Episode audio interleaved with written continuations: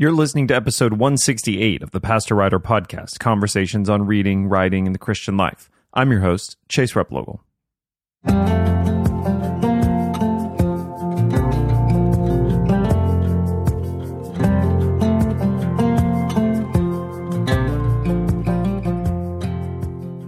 Well, in today's episode, we're kicking off a new series of conversations based on the Five Masculine Instincts book that releases March 1st. Uh, this is really a first for the Pastor Writer podcast, but uh, I'm going to be the one answering the questions. A good friend joins me, Peter Ostapko, and uh, it's going to be nine episodes. We talk through each chapter of the book, so I think it'll give you a good feel for the content. And if you pre order the book, I shared about that in last week's episode. You can do that anywhere you buy books.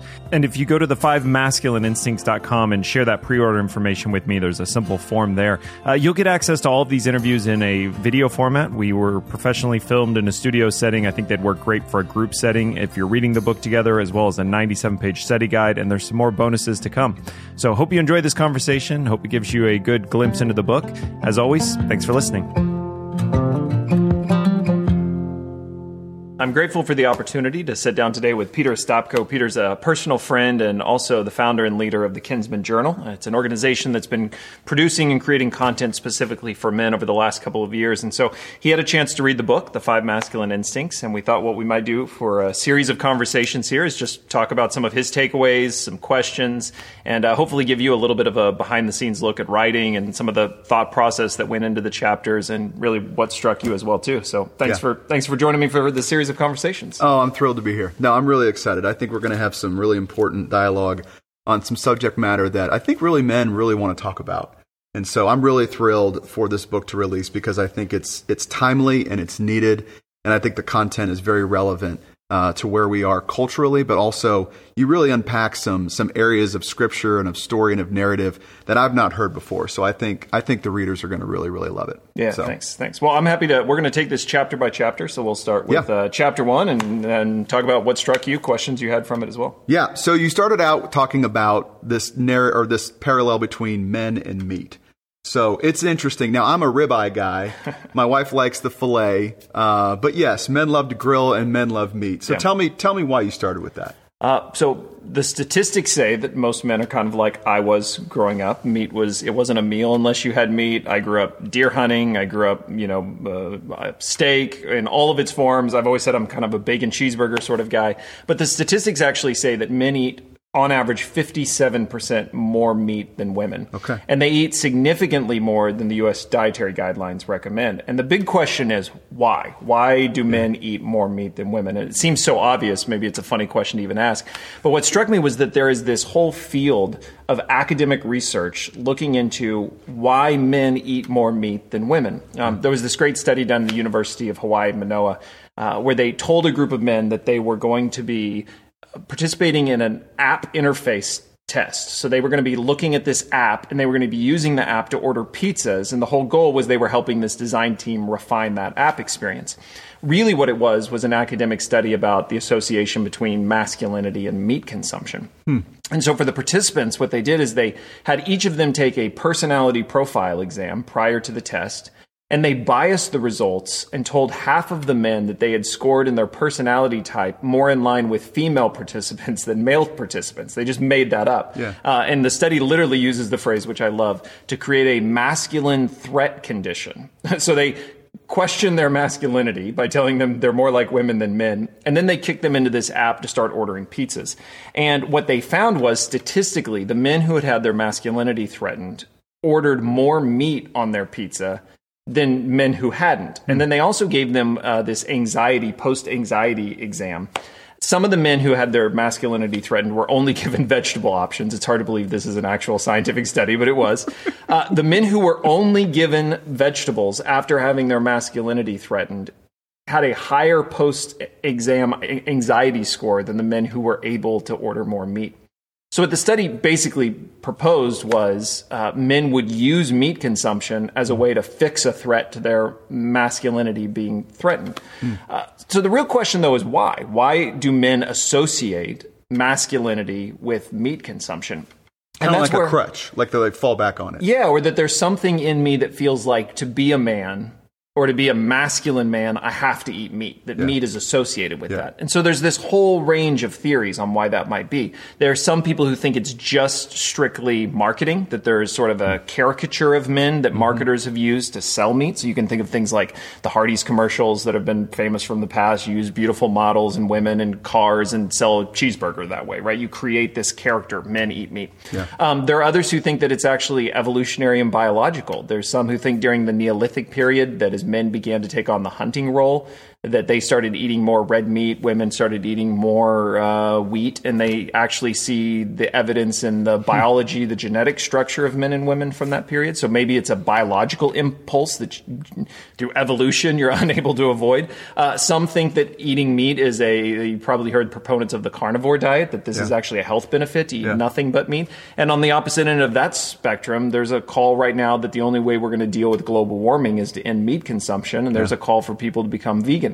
And so the thing I try to open the book by saying is there is a lot of controversy around that prime rib that you like to order or that cheeseburger you got for lunch.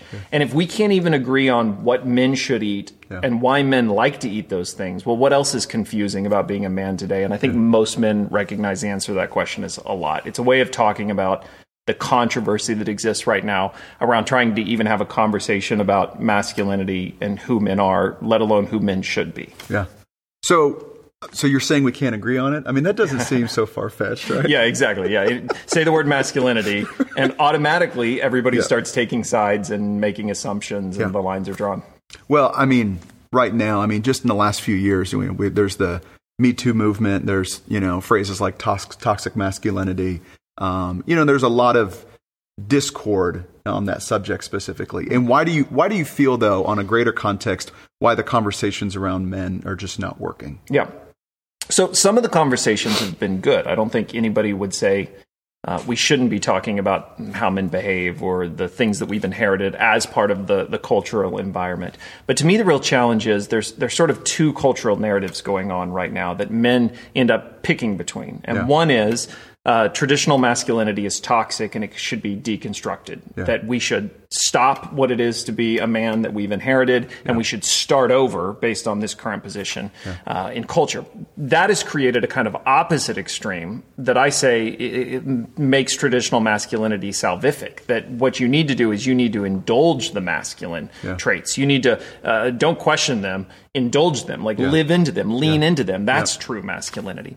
And the challenge is what really gets missed is any opportunity to become better. Both of these sort of extremes look at the external expectations of men. And most of the men I know, they have ideals they wish that they could live up to. They know the ways that they fall short as a man. They know the ways they don't live up to who they wish they could be. And the way we're framing the conversation right now, in some ways good and right and wrong on both sides, the the real issue is because of the controversy, we're not able to have a conversation about how you actually become a better man, how you deal with the things you know are a problem already in your life.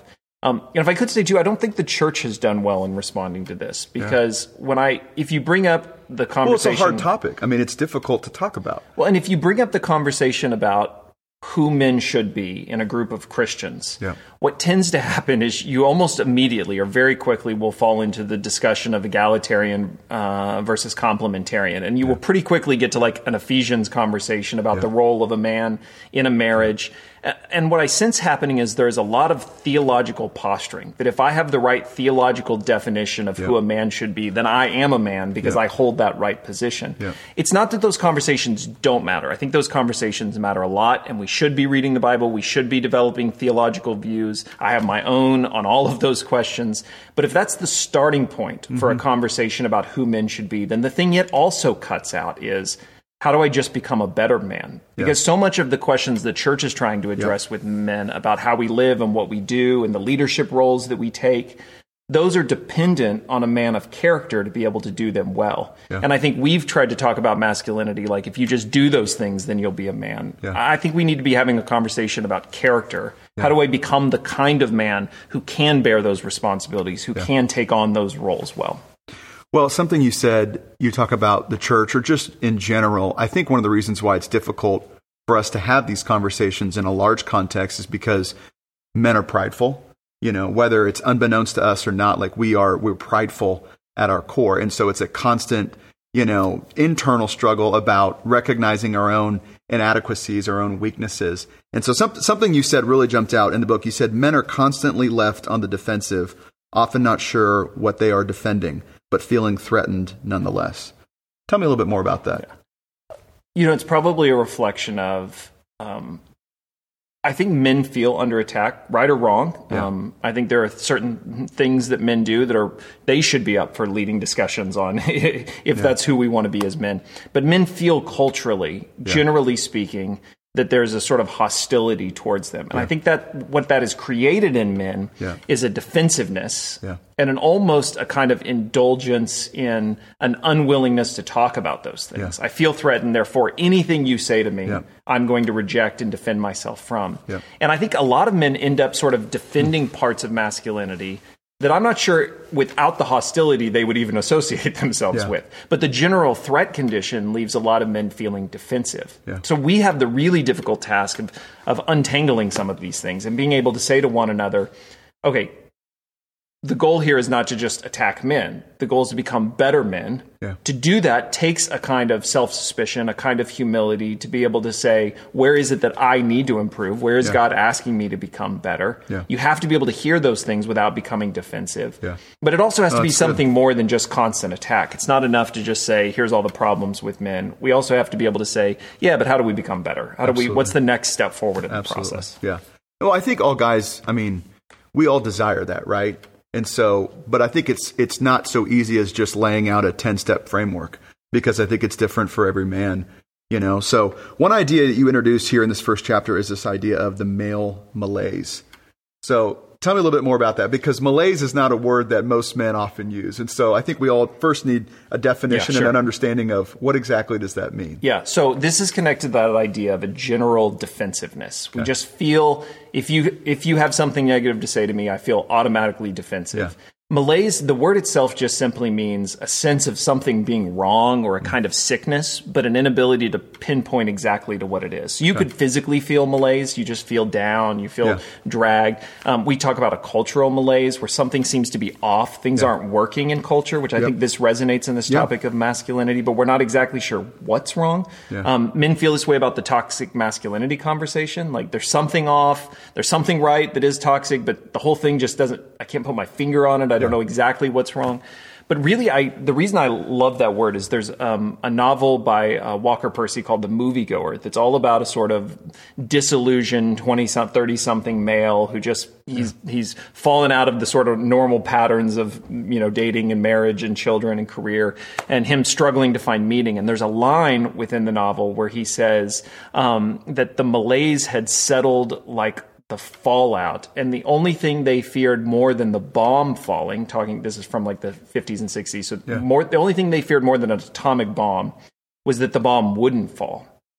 And it was this idea that really struck me of here are these men who feel like I want my life to be for something. I want yeah. it to matter. I want to yeah. live into something meaningful. And the only thing worse than something catastrophic happening is that nothing meaningful would ever happen. Yeah. That I would just live in this uneasy sense of malaise. Yeah. And um, the character in the novel goes on to say, What is there left to do but to fall prey to desire? When yeah. you find yourself in this sort of purposeless malaise of not sure what's wrong or how to get better, what do you have to fall back on but instinct and desire and impulse and, and indulging it? And I think that captures really well where a lot of men culturally are right now. Well, you really kind of lead into the perfect next question because you talk about this idea of instincts, you know, and I think men are passionate. Men have, you know, they have vision. They want to have vision. There are things that they want to accomplish and do. I think, I think innately God created men to be doers, but also I think sometimes we've gone to the extreme of that. And so you really speak to this idea of instincts. Mm-hmm. And so, but this is what I really love about the book is, is I've not really heard it presented this way before. And so, talk a little bit about this idea of instincts with men. Yeah, well, when it comes to men's uh, books, particularly Christian ones, there's these sort of stereotype ways of approaching oh, yeah. it, like uh, money, sex, and power, right? Yeah. Or we'll sometimes talk about um, masculine characteristics or yeah. traits or personality traits.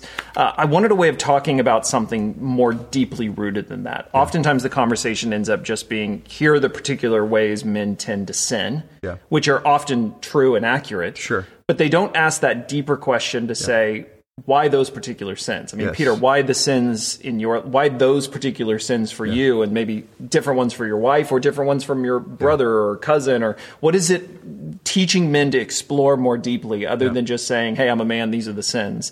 Um, and for me, instincts was a good language for that. I open uh, one of the chapters with a quote that says, ideas pull the trigger, but instincts load the gun. Yeah. And I think that what we often don't recognize about the decisions we make is that there are impulses, there are narratives, there's ways of framing the world Yeah. that seem like common sense to us. Yeah.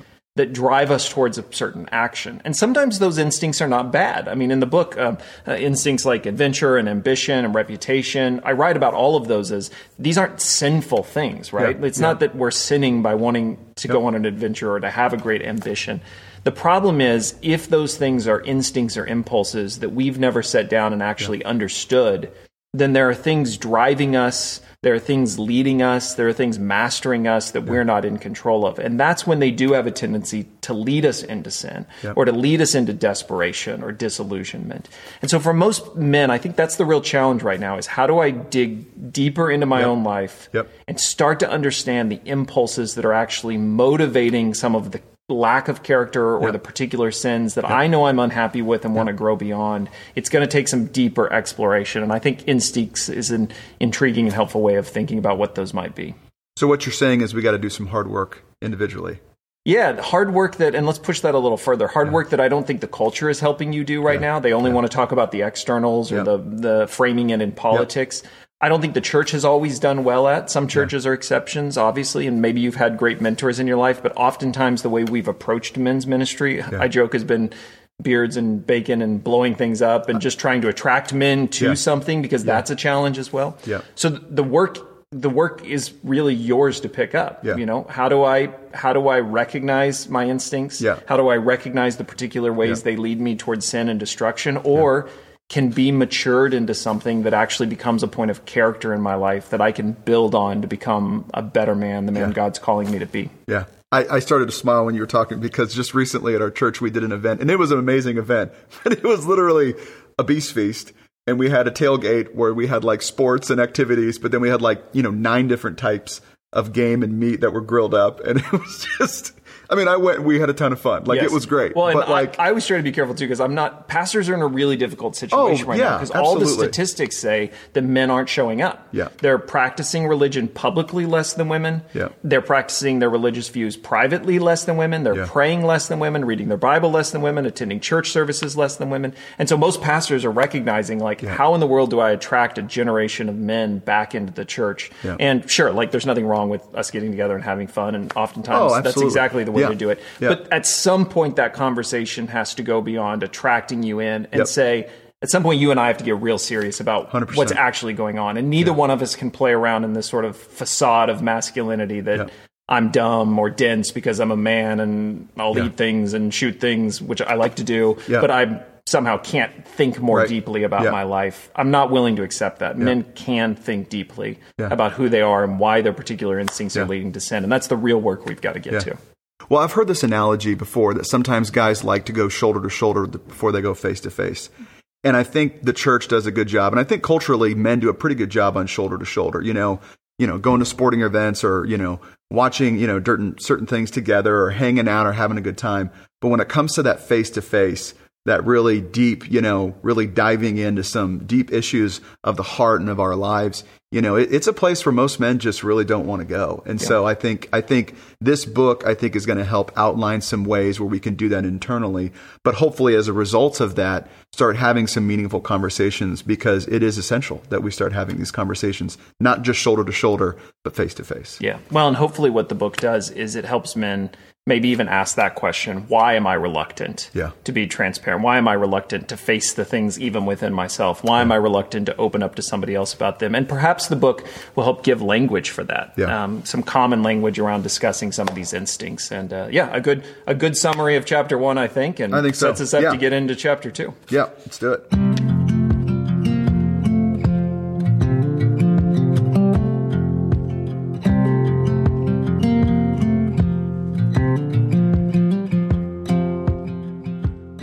Just a reminder you can find show notes for today's episode by going to pastorwriter.com. And also, while you're at it, you might check out the 5masculineinstincts.com. You'll find information about pre ordering the book, getting the episode you listen to in video format that you could download using a group setting if you're interested, as well as that 97 page study guide. And also, while you're on the site, there's a free assessment if you're interested in learning more about the instincts, a 25 question assessment that'll help you evaluate yourself and better understand maybe which of those instincts are at work in your life. I'm excited for uh, the book. Thanks to so many of you who have pre ordered and been sharing it. Uh, last week, I was really honored. The book was named a number one new release in Christian leadership, as well as in the top 10 for men's books on Amazon. So it's uh, exciting to see the book getting out there and people discovering it, and I owe you a big thanks for that. Looking forward to bringing you more of these conversations next week. As always, thanks for listening. Until next time.